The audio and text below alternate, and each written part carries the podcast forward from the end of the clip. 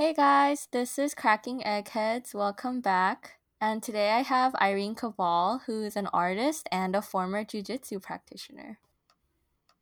Hello.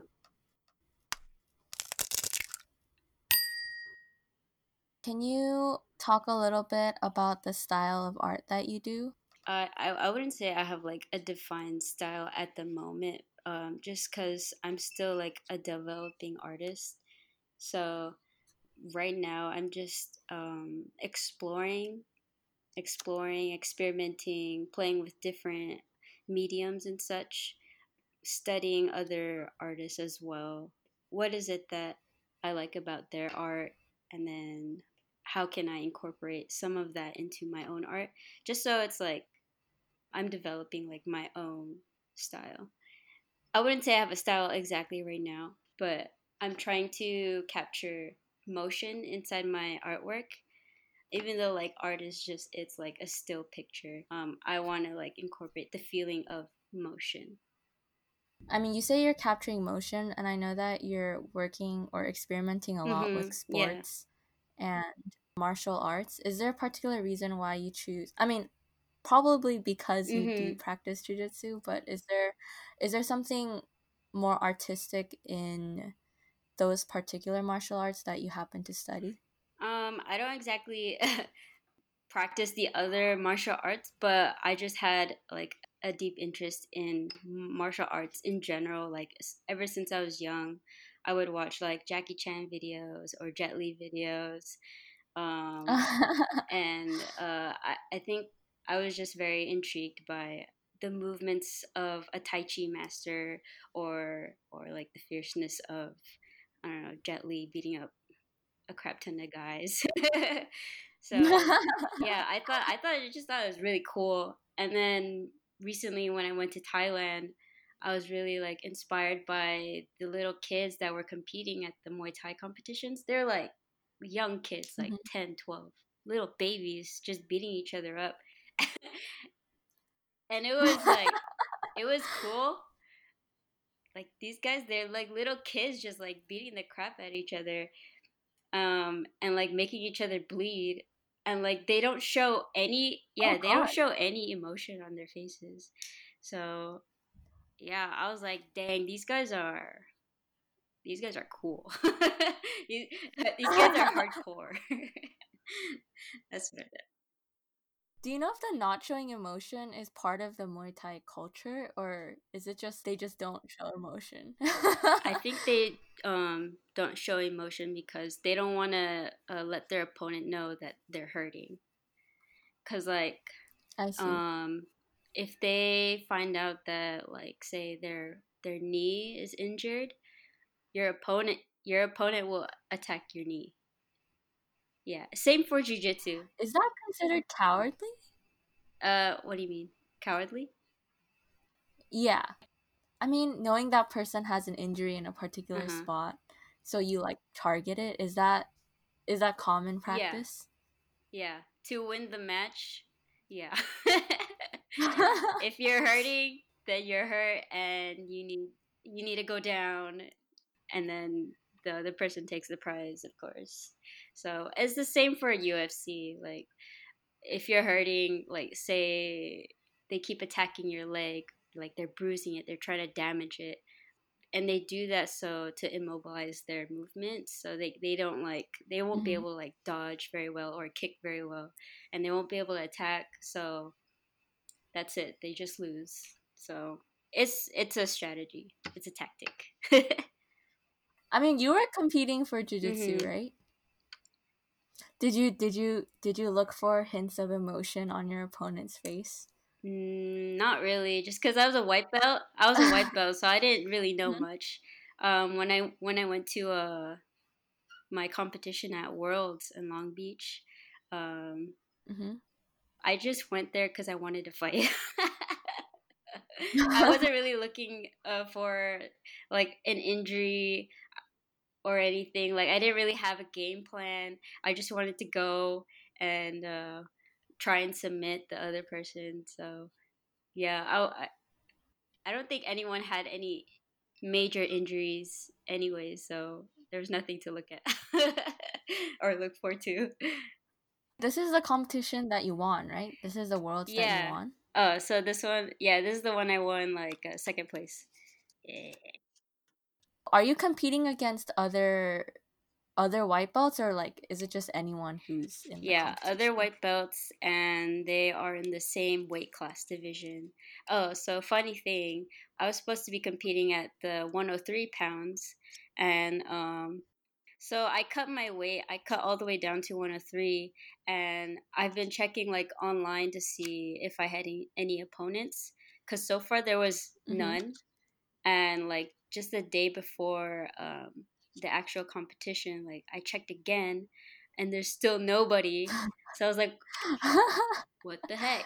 Um, and then my uh, coach was like, he's like, hey Irene, I know there's no uh, competition for you, but you can you can still take the gold for that 103 division. I'm like, what? I don't want to take the gold for not having any opponents. So what I did was I moved up a class so I had to go up to um, the 116 pounds. And okay, so the day before the competition, I was still 103 pounds, and I'm like, oh crap, like I need to, I need to eat, cause I, cause like they're 116 pounds, and like they would uh, have an advantage over me because they're much bigger or heavier and stronger. Yeah. So what I did was I tried to eat as much as I can, and uh, the day of the competition, I only weighed 105 pounds, which sucked, but whatever.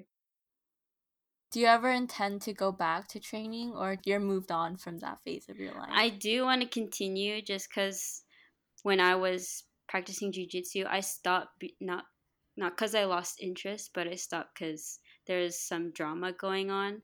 So, oh yeah, no. uh, like there's so much drama that the whole club almost like disbanded. It was yeah, it was really bad. I don't know if you want. Sorry, this is the club. Cal State Fullerton. Um, your yeah, college. Cal State Fullerton. It was pretty nuts. Yeah, crazy story. I mean, do you want to talk about it? I don't know if I can. Like, I don't want them to be like, "Oh, she's talking about it." Okay, yeah, no, it's totally cool. That's kind of weird because you expect I mean, like even when you're describing the culture, it seems really earnest mm. and diligent. Mm. So you wouldn't expect that kind of drama to arise. Yeah. Well, when love happens. oh. There's a hint.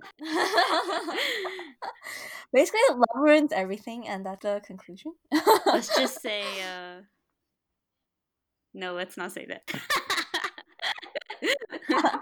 what? No, let's say it. Let's, let's say, say, it. it. Okay. so, well, it's pretty common in other uh, jujitsu gyms to have this occur because it's such a mm-hmm. um, close contact sport. Like you start to fall in love with the people you train with, especially if they're the opposite. Well, if they're the opposite sex, you know what I mean. because wait, what? That's so interesting. Nani, what? I feel like no, I feel like even if it's a close contact sport, that's not. I don't know. That never crossed my mind. oh really? What? Yeah. Oh well, it's really common in um, jujitsu gyms. The only reason why it wasn't good in our situation was because we were in a school setting, like a university, versus like mm-hmm a regular jujitsu gym where they don't have like school rules. So I see. no, I'm just imagining like, you know, close contact and striking sports. And you get punched in the face, you're like, I think I'm in love. no. no, no. Well, with jujitsu, there's not um, there's not uh, any punching or striking, so uh, it's more like jujitsu is more like you're cuddling and like you're in such awkward positions, very sexual positions, like the mounting mm-hmm. position or someone on your back. I don't know if that's sexual, but yeah, it's just you're in such close contacts with each other. Like say your the other person's butt in, is in your face or someone's armpit. Oh my gosh. I was giving me flashbacks. PTSD. oh my gosh like yeah the guys sometimes they don't know how to clean themselves or or they're just or they're just naturally stinky um like i had this one guy I had this one guy who was rolling with me. Rolling is the word we use for sparring in jiu-jitsu. So mm-hmm. uh, he was rolling with me, and his breath smelled so bad, and he was he he was on top of me. He was on top of me, trying to like get uh like a kimura armbar or something with my arm, and um, yeah, he was breathing so hard on my face. is that a ta- is that a secret tactic? Dude, it was just I was about to tap out because his breath smelled so bad. I was like, I can't. Uh, but oh, that's so funny. Yeah, yeah, they stink. It's a smelly. It's a smelly sport. But no, um, people fall in love because, uh, uh, especially for girls, like they don't know what to do. Like, say if you're a noob, you don't know uh, anything about the sport, you want to go to someone who knows, who can teach you, and most of the times mm-hmm. it's a mm-hmm. guy that's going to teach you. So they fall in love because they're teaching him. Oh, I don't know. that's weird because like it's that's funny. It's, it's like the same as like that's like talking about going to school and falling in love with your teacher. Yeah, freaking weird. But I don't know. It happens with jiu-jitsu. I wonder if it's as frequent for other contact sports. Oh, I don't know if they mix for like wrestling or something. I have no idea. I don't. I know my brother was a wrestler, but um, there weren't any girls, so I can't say. I. I think maybe for wrestling they might separate. Uh, like by gender. I'm not sure. I have no idea. I have to ask somebody else. yeah. But yeah. Actually, I was thinking about you yesterday because Isaacson wrote about how Leonardo would dissect he would just dissect human bodies to figure out how the muscles work so he could accurately portray them in his mm, art. Mm-hmm. And I was thinking about how since you have an intimate knowledge of and you you have done mm-hmm. jiu-jitsu and you enjoy watching and learning about mm-hmm. sports, it would be easier for you to paint the kind of positions that you're trying to paint.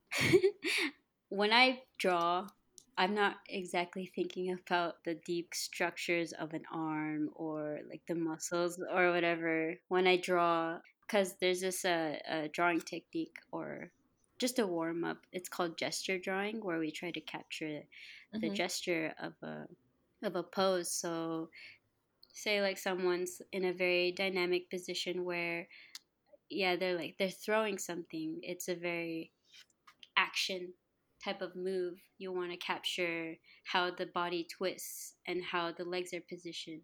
You just want to capture that gesture. And when you capture the gesture, you what is the word? You're you're like following the motion of the body. It's hard to explain. it's hard to explain without like actually looking. If you look at the the letter S, it's very curvy.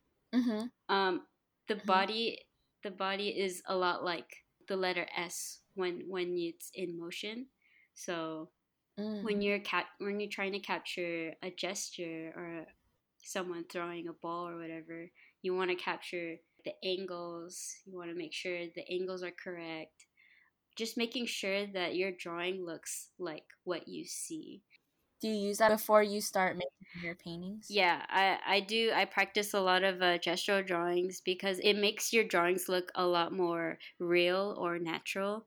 So like you you mm-hmm. can actually feel like say someone the weight of someone throwing a ball or the weight of someone like lifting a dumbbell. Like you want you want to actually see and feel that in your drawings. So gesture drawings is really good for that.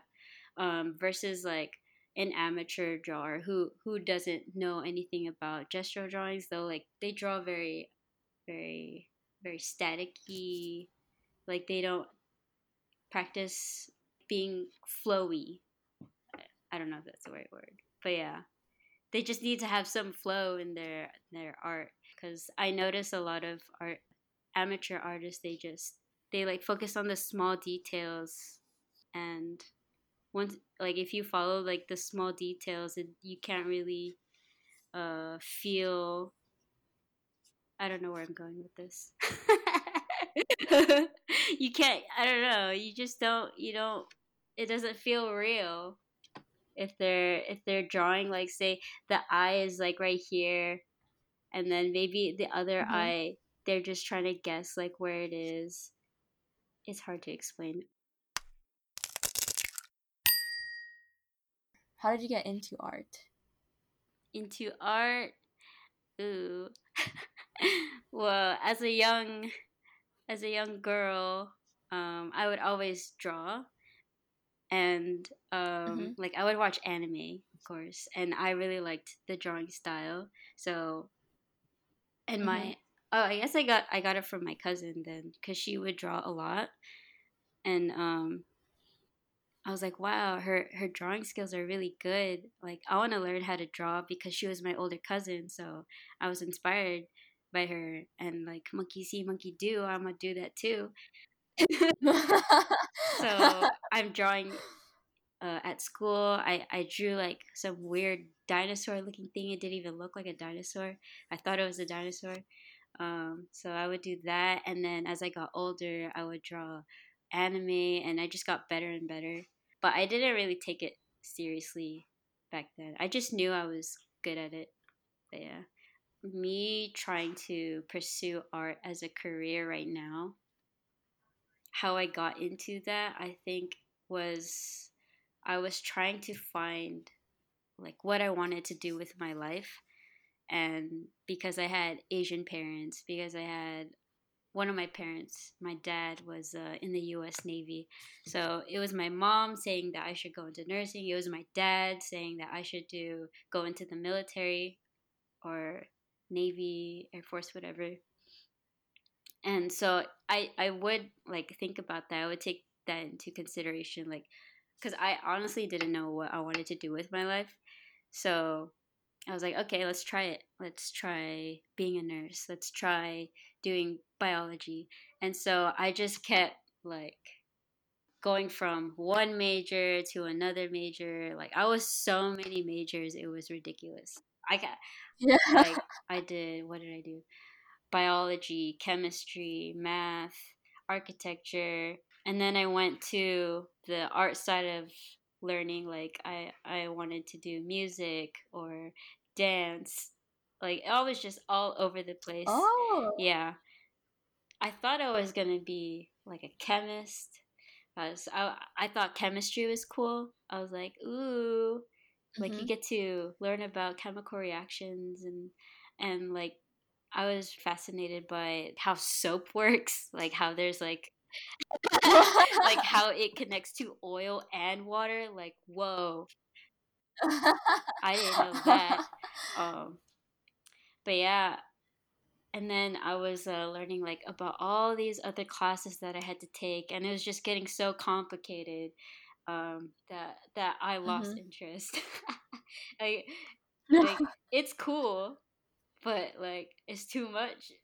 Not that yeah. So oh yeah, and I was a psych a psychology major because I thought like um the way the brain works was cool.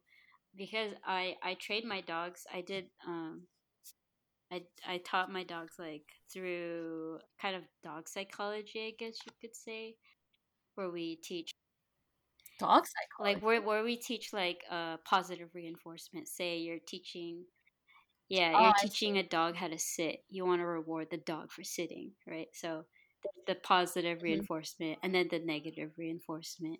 Um, so I thought I thought that was cool how how we learn as humans, and then like how we can translate that with dogs. Um, mm-hmm. so, that uh-huh. is cool. So that's how I I taught my dog. I taught my dogs how to do like the handstand or yeah. Like on their front, on their yeah. front. I didn't know they could do that. Yeah. What? That's yeah. wild. So, I need a video later. yeah, I was really, really interested in like like teaching my dogs how to do all sorts of things. Like, oh, how do you teach a dog how to like jump off your back? Or how do you teach a dog to like walk backwards in a zigzag? Yeah, I was really interested in in, in that stuff. Um, yeah, I moved on. I moved on. I got tired of it. Um, so you basically taught your dog like every trick in the book. I've already mastered this. Like no, there's no more to. My dogs kind of reached like that point where uh they couldn't learn anything else, or either that or I um, I was just it was too much work. it was getting too complicated again. Cuz I didn't want to like waste my time like just like on that stuff. I don't want to be stuck there. So I moved on. Mm-hmm. That's how I got into um, art.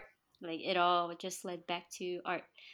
So I guess art was simple enough that you wanted to keep pursuing it, but it was also interesting enough to keep hooked. Um, I pursued art because I knew I was good at it. I had a talent. Um, mm-hmm. it kind of runs in my family because my brothers are also artists my dad also he drew very well when he was into drawing. Mm-hmm. Um, so yeah, I feel like it just runs in the family. But mm-hmm. what made me want to continue pursuing art was how experimental it was. Cause I like doing like things with my hands, like building things, like a Gundam, or or um, I was really interested in origami um, so I wanted to like mm-hmm. make all kinds of things. Um, with art, um, there's a lot more to it than just with the pencil and, and paper, um, because that's all I had when I was younger. I was never really exposed to mm-hmm. oil painting because oil painting is like super expensive, and then I wasn't really interested. Oh, yeah, I wasn't really interested in like um, the little kid paintings. Like they just they weren't working for me. I guess they're too cheap. so, how much are the oil paints? Oil paints, um, one small tube can be from six to ten dollars, depending on the brand. Probably more. Um, for the expensive ones, I usually just get like the student grades, which is good enough, but it's still like not professional paints, I guess. But can you tell the difference when you see it on the? Oh, for me, I have no idea. I oh, have really? no idea just because I've only used cheap stuff. I'm a cheap person. but I feel like it's all right because like the average person, average person wouldn't know the difference between an expensive mm-hmm. paint versus a cheap one, right? Mm-hmm. So yeah, I, I only use the cheap stuff. Um, what else is expensive? The brushes are freaking expensive. You can spend from either twenty dollars to a hundred dollars on just one freaking brush, and it's uh stupid. are these brushes specific to oil? Yeah, painting? oil painting brushes are pretty expensive, but also watercolor watercolor brushes are expensive depending on like what you want. There's this uh, brush in watercolor called the squirrel brush, and a lot of people like it mm-hmm. because mm-hmm. um, it holds a lot of water. And uh, watercolors, they like that because they don't have to like constantly refill their brush with paint and then paint again. Because like with the cheaper ones, you you're you're constantly oh, I... like switching from painting to refilling your paint and it just disrupts your flow of uh, concentration like like you're in the zone of painting but then you have to break away from that mm-hmm. to get paint i see do you have a favorite medium at the moment um okay so i was into oils but i didn't want to be defined by one medium so I'm starting to venture off into other things. Um, currently, right now, I I want to get back into like drawing with a pencil or mm-hmm. or a watercolor. Probably like more mixed media where I'm using pen and like ink and watercolor. Cause there's this artist that I follow on Instagram. I love his art style. his name's uh, Nicolas Nemiri. He's super cool. I really like his art. So he, I guess he lives in Beijing because he's always tagging Beijing in his uh, Instagram posts. But most of his artwork is like they have Chinese the the Chinese uh, shirt with like the buttons on the side, um, and then they're they're like holding like uh, swords, and I just really like his style because it's very expressive. Mm-hmm. And then like the things that he uses is very interesting. Like he uses whiteout, which not a not a lot of oh. artists would think like, oh, let's use whiteout for uh, for our drawing. Like it's not something you mm-hmm. would use on a finished um, artwork, but with his artwork, mm-hmm. it's more for like comics. So he he draws uh, for comics. Yeah, I really like his art style, and I wanted to try um, mimicking it because like there's this thing that artists do where they they mimic uh, masters artwork to learn how mm-hmm. uh, learn about their process and then that's how we evolve with our own process. So i was trying to do that with uh, nicolas nemiri because i really liked his style but then i was also want to incorporate like other things like my own style into it so just a mix mix mash of styles. How do you distinguish inspiration from copying? Yeah, inspiration from copying. I feel like for copying, copying is like you're just copying like exactly how it looks. Like you're not trying to change anything or trying to make it better.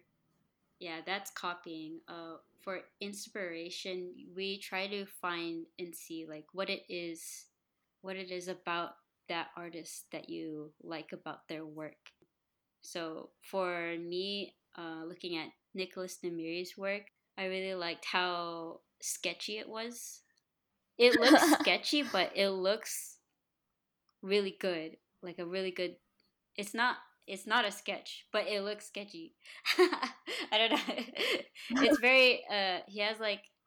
It's very gestural, like I was saying. I really like um, mm-hmm. gestural drawings that make it look real even though it's his style is like cartoony or anime in a way, but I like the way his art flows. I don't know. I'm getting very artsy here. you really have to look at you really have to look at his work uh, to know to know what I'm talking about. Oh wow. Well, okay, now I see yeah. what you mean about like the it's like painty but yeah. sketchy but like flowy. yeah. I don't think artists turn Yeah. I really like his style. I like how it's like super Asian. Like you can feel the Asian uh inspiration. Like he incorporates mm-hmm. Asian uh clothing and then martial arts. Mm-hmm. And and just some of his things are like exaggerated like the way he expresses maybe like an explosion it's very exaggerated with his brushstrokes i really like that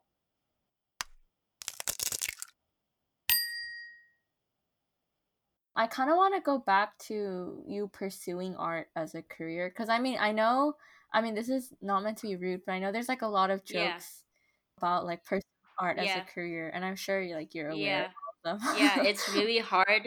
Uh, it's really hard for artists to mm-hmm. even pursue art. Like, say someone's like really interested in art and they want to make it their career, but then like everyone around them that they say like, "Oh, I'm an art major at my university." Um, a lot of people say like, "Oh, that's cool. What are you gonna do with it? You gonna get a job?"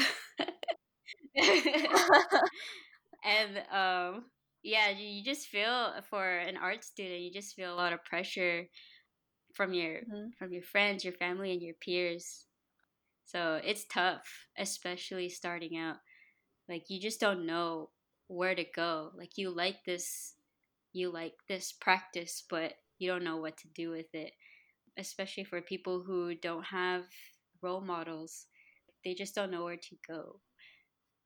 And I know I felt that way too when I was going into art school. Like I was constantly thinking like what do I do with this art degree? And I'm like researching for like job positions and most of it is graphic design. Mm-hmm. Which is good. Like people people going to art school for graphic design, that's good for them cuz a lot of companies are looking for that. They they charge a lot of money for them to create a website for their company or just to like update logos or something. That's very um, in the graphic design field. Uh, whereas for a painter like me, like where do I go? Where how can I apply myself in the real world? And I learned later on like how someone like me can apply themselves. You have to find, you have to look for that opportunity. You have to reach out to companies and say your pitch. Say like, like I feel like you guys could use a nice painting or a nice illustration for the cover of your your I don't know your lookbook, your out your magazine or your website, just to like design an illustration, something different on their website, or just to design something in their their company or a mural. Like you really have to mm-hmm. go out and find those opportunities. So there are a lot of opportunities for artists. You but you just have to look for it. and it's hard. It's hard to look for it just cuz like nobody's advertising for this. They're looking for something else. Yeah, even that it seems really scary mm. to put yourself out there and it's kind of also risky because you know you don't know if i mean like do you worry about the stability yeah of the yeah that's the another risk of being an artist is most of the jobs that we take is like it's not consistent we mm-hmm. like there we'll have seasons of good income and then we'll have seasons of like low income so yeah, it's just really tough. I feel like for artists, especially those who want to be self employed, they really have to know how business, the business side of art works. So they really mm. need to learn about managing, basically, they're managing their own business their accountants, their their web designers. They have to learn about all these other professions by themselves. So that's why I feel like it's really tough for artists to even start out as an artist. Yeah. Sucks. I imagine that for you being able to produce art is makes it worth yeah. it. People not in the art world, they just don't see the opportunities.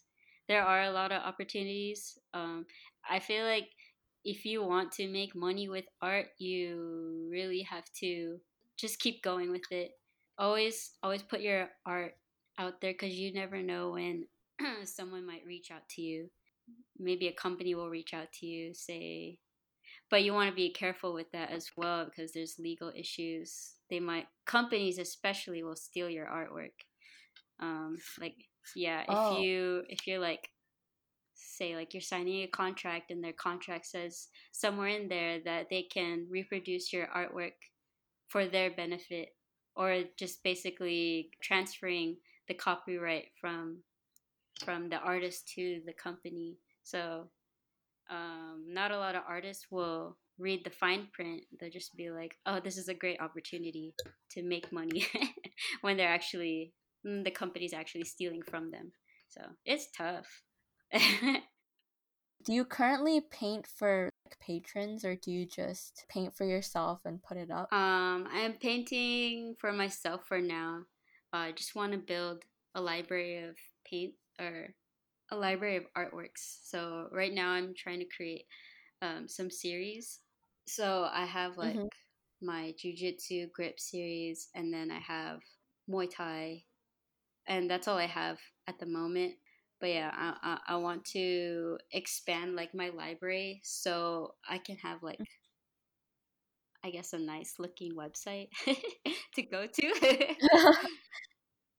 do you do you plan on making this series about different I mean, I'm sure it like depends on your whims, but uh, like your series on different sports. Yeah, I want to expand um like going into boxing or kickboxing or or probably just anything that has to do with being outdoors like hiking like i like hiking anything that i'm interested in i guess i see do you have something that you want your viewers or audience to feel like when they see your videos? oh yeah of course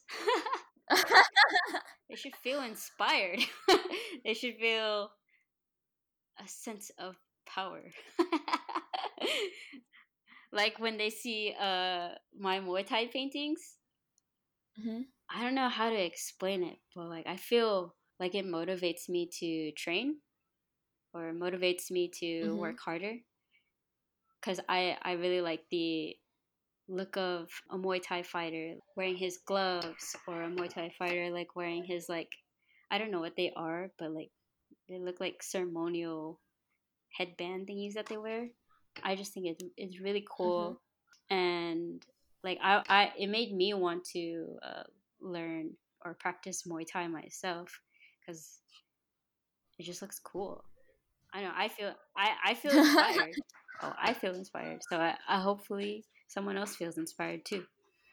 We do see a lot of sports or like martial arts as kind of I mean, because the most popular ones like UFC, uh-huh you know, it seems more brutal and scary. Uh-huh.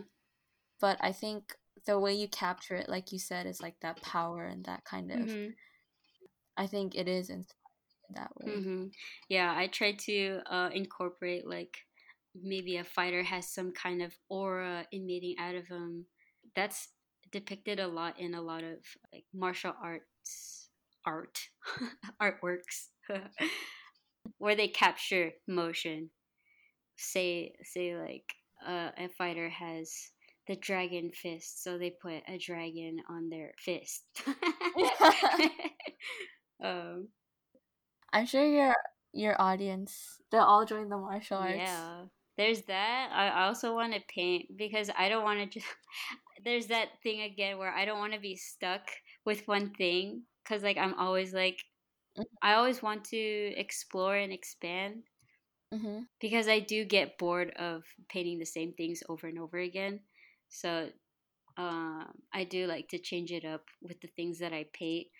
So I know uh, with martial arts, it has a lot to do with power or bravery and dedication. Mm-hmm. But I also want to paint, I want to try painting like something more calming. Like when I went to Japan, I really liked their architecture the architecture of mm-hmm. their mm-hmm. houses and the buildings and stuff. So mm-hmm. I feel like a sense of peace or when I look at it. Mm. So I guess it's just like I want like a complete opposite from from what martial arts is. Cuz like in martial arts they do meditate and all that stuff. So mm-hmm. I guess I wanted to paint something that was more calming than like I don't know, because like meditating is also inspirational as well. yeah, and maybe even that kind of serenity. Yeah, mm-hmm. tranquility.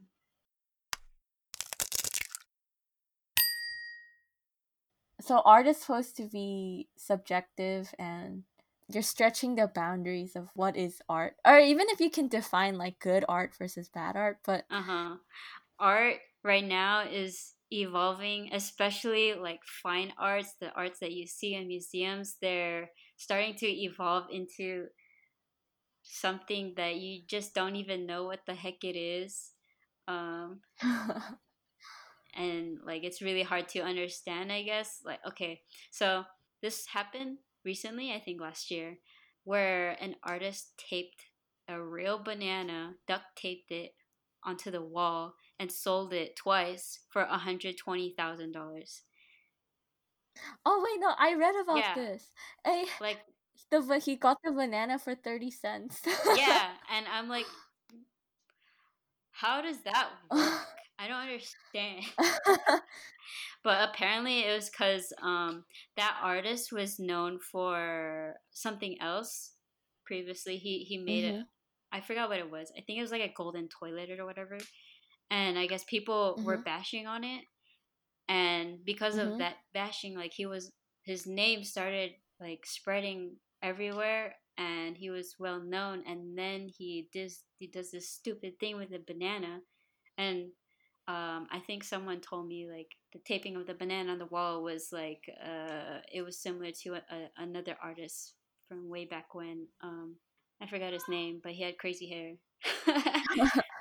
they they felt like the banana taping was was uh, similar to um, or just like a derivative of the other famous artists. So that's why it was 120,000 and also because the artist that put the banana on the wall had a name or his name was well known because of the golden toilet. I don't know. Art is so stupid.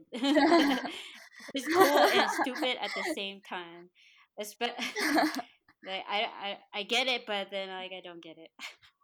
I mean, even a lot of I think famous art collectors and artists didn't really consider or they questioned whether that could be considered art. Yeah.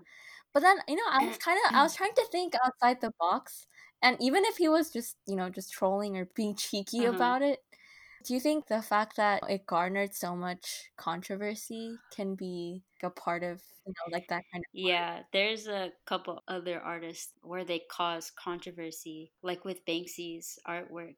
He he like yeah, paints things that are very uh, political, political mm-hmm. statements.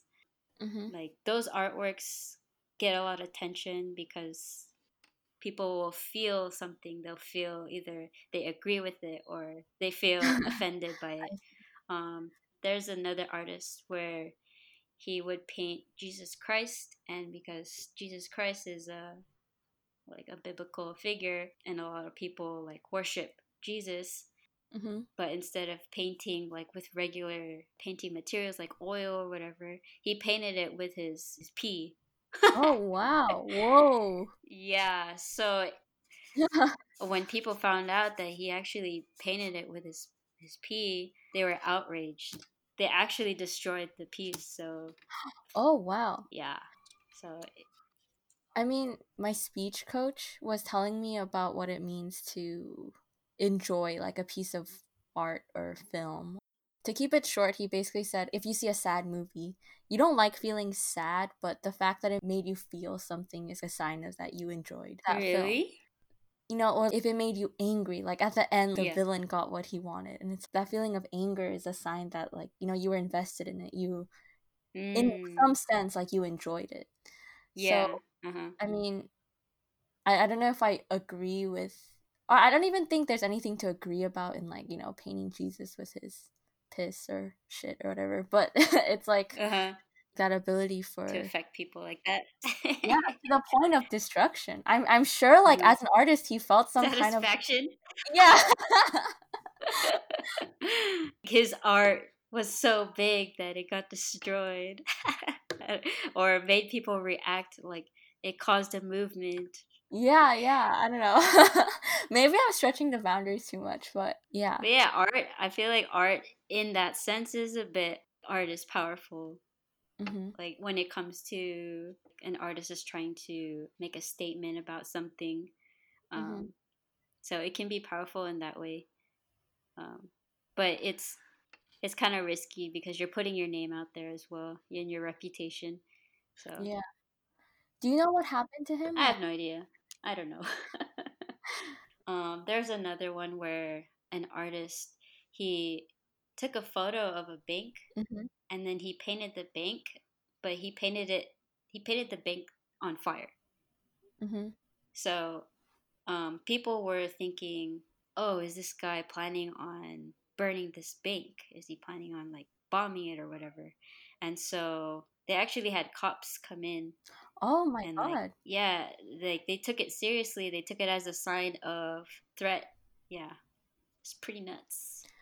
But nothing happened. The painter was just painting it on fire. I don't know why. I, I didn't read up why. Maybe he didn't like the bank or he had a bad connection with it. Who knows? just felt like it. yeah, yeah, I just wanted it. Just thought it looked cool on fire. I did some follow up research in case you guys were curious, and the Burning Bank paintings are a series done by the artist Alex Schaefer. And the first of the series, which is the painting that almost got him arrested for suspected terrorism, sold for $25,000. And in his interview with the LA Times, he said that his Burning Bank paintings are a visual metaphor for the havoc that banking caused to the economy.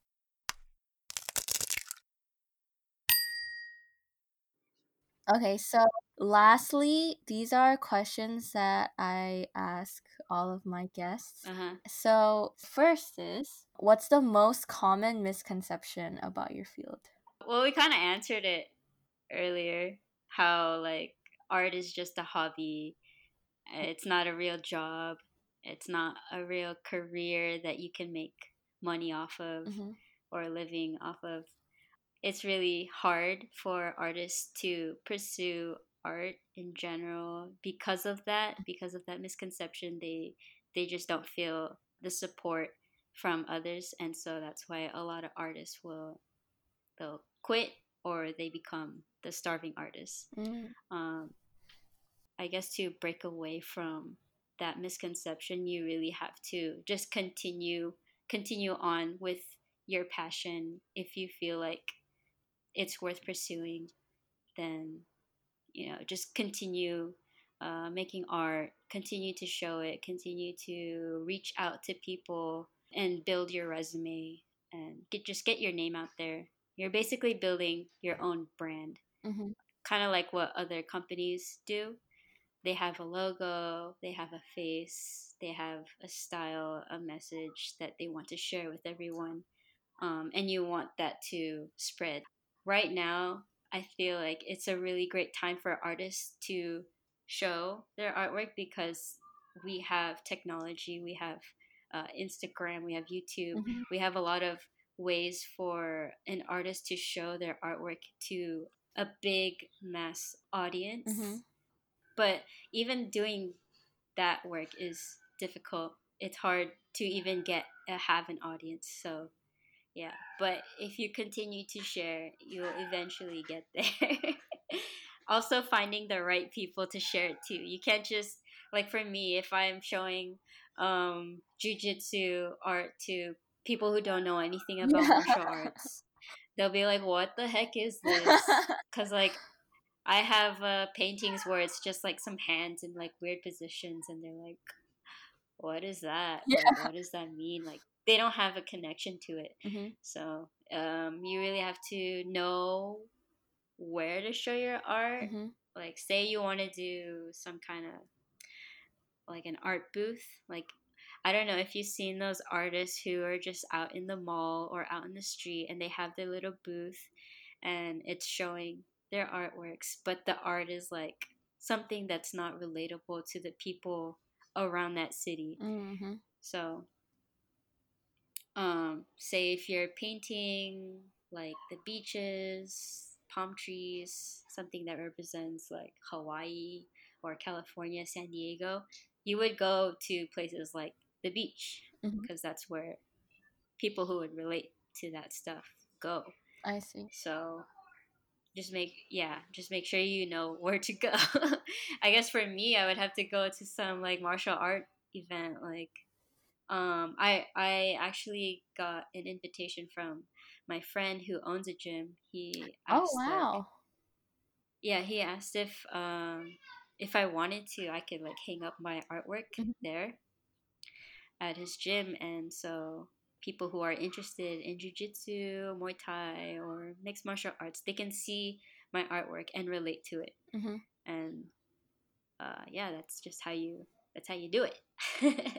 that's how you connect with your your demographic, I guess. Yeah, that's great. Question number two. What have you changed your mind about most recently? And this can be anything. Um most recently. So I would say it's having to be defined by one medium. And I, we talked about this mm-hmm. earlier too. Because, like, I thought that to be a defined or an established artist, I would have to have one medium that I use throughout all my artworks. I thought it was oil painting. Mm-hmm. So, with my recent artworks, you can see that it was mainly just oil painting. And even before oil painting, I was into watercolor. Oh, I thought watercolor was my medium. And I thought this way because the artists that I look up to, that's what they do. Like they just have they just have one medium that they use throughout all their their works and they never like show that they do anything else. So that's what I thought to be an established artist. You would have to find one specific medium, but I'm starting to like change that, mm-hmm. but only because I got so bored and I get irritated by, by doing the same thing over and over again. Like, and not a lot of people know, even before you paint, the steps you have to prepare for a painting.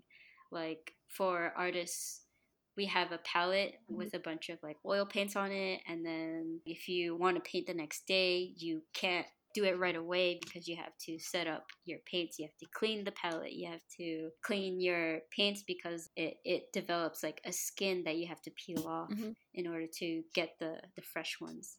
So there's so much cleaning, there's so much mess that I had to clean up, and it was getting so irritating that I was like, oh, I'm so tired of oil paints. I, I want to go back to watercolor because watercolor, you, it's just you put it in water and that's it. That's all you need. It's just water and the paint. Um, right now, since I'm at that stage where I'm getting tired of oil paints, I'm starting to transition into other things. Probably going into a more a cartoony version versus realistic I, figures. Hmm. So yeah, I just want to change things up. And then I'm also like looking at other artists as well for inspiration. So I'm changing. we'll look forward to your your future sketches. And lastly, do you have any exciting artists, art, or anything related to art news very recently that you thought was cool or interesting? Um, not exactly. I have anything like current current news, mm-hmm.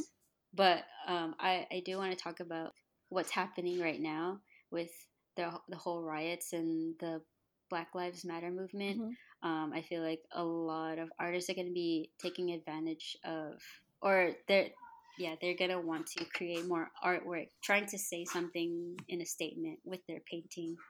So I feel like a lot of artists are going to be doing a lot of that. And I was actually thinking about doing one myself but not quite sure what to do just yet. I was thinking of just like doing like like a gangster pose, especially because like we have we have we have two things going on, or maybe like three things going on right now, which is like the coronavirus pandemic, and then the Black Lives Matter, and then rioting. Mm-hmm. So I kind of wanted to sum up 2020 oh. in a painting. oh wow! Can't wait for that chaos. So I was thinking of doing like a gangster pose and then also wearing like my mask. Also, because I'm Asian, we can incorporate that too. doing that and then probably doing like some kind of a writing on the wall. Like, I don't know if you heard of the song by Childish Gambino. It's it's called uh, "This Is America." Yeah. I wanted to put that on the wall and then like pose right next to it with my mask. Wow. Ooh. Wow. This is America 2020. Ooh. yeah. I don't know what I'm trying to say to that, but yeah. There's no meaning. It's all senselessness right Yeah. Now. I'm not trying to like pick sides or anything, but like this is just what's happening and mm-hmm. it's ridiculous. I should put toilet papers too. Yeah. Are you going to put it up in your store or your Instagram? Yeah, it's gonna be. It's definitely gonna be on my Instagram. Do you want to tell the audience where they can find you on Instagram and your website? Yeah, it's at icabal9. Oh, that's I C A B A L and then the number 9. Yeah, and is that also your Uh, website? my website is irenecabal.com, but it's currently under construction. So, I think by the time it goes up, it will be open. So look forward to that. Let's do it. Yeah. Mhm. Thank you so much for the long conversation. yeah, how long were we talking for? An hour and 45 minutes. Darn. So, Irene's website is up and running and ready for business. So, if you want to see her art, go check out her Instagram and her store. And thank you again for listening. And you can check out Cracking Eggheads Twitter and Instagram at Cracking Eggheads. Thank you.